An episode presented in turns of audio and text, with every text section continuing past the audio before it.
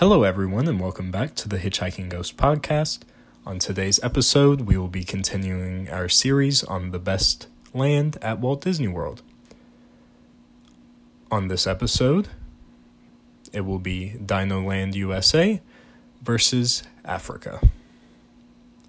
Now, Africa beat Asia in the last episode, and it has another little challenge, I guess in Dino Land USA. So let's get into it.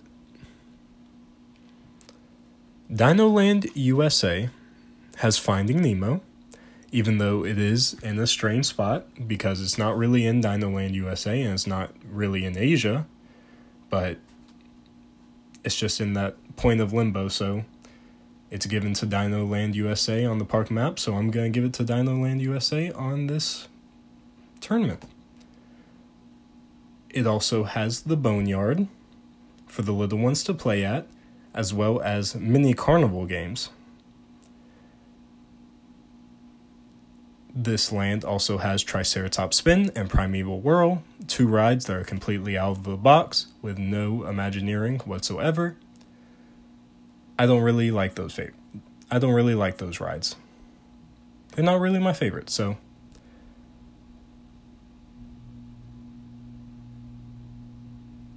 But they also have Dinosaur, tucked into the corner of Dinoland USA.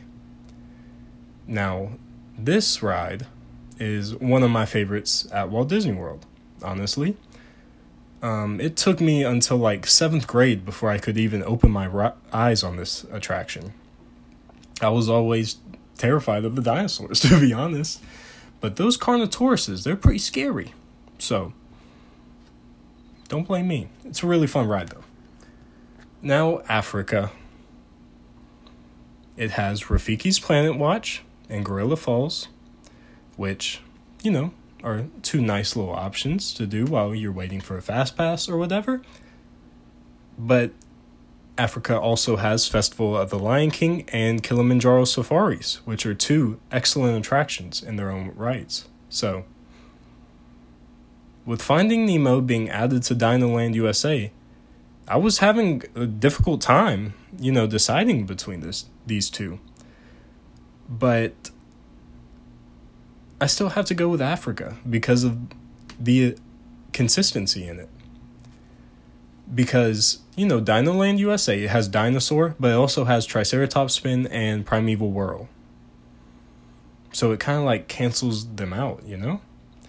So I'll definitely have to go Africa, uh, get that point. So one nothing Africa. Now we will be discussing the food and beverage. Now this is just going to be a steamroll. Dinoland USA has mediocre quick service. And you know, Africa has the Harambe market, the Dole Whip stand, and Tusker House. So with all that, you know,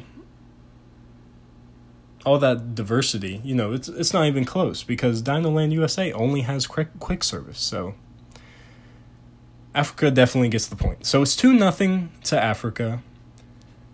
Dinoland USA might be in trouble here.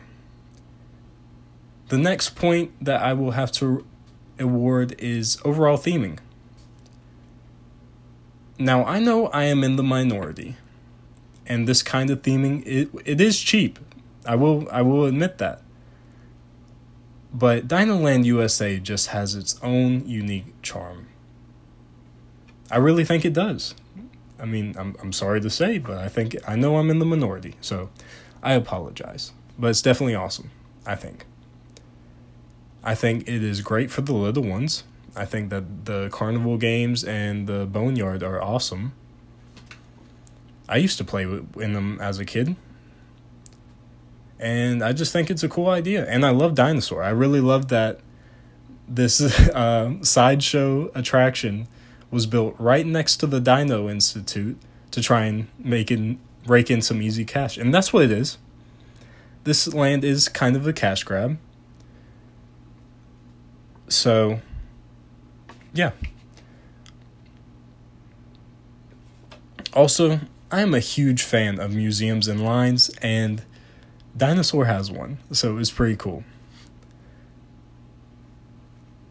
But Africa has the Streetmosphere performers and honestly better theming. They they put a lot of time into this theming and it shows. Like every building is incredibly themed, every ride is incredibly themed. So I think Africa gets this point as well, and Africa just steamrolls Dinoland USA 3 to 0. Now, Africa will be going on to face Pandora in the finals of Animal Kingdom, and the winner of that will face Galaxy's Edge in the finals. So, that will do it, and I appreciate everyone for listening, and I hope everyone has a great week.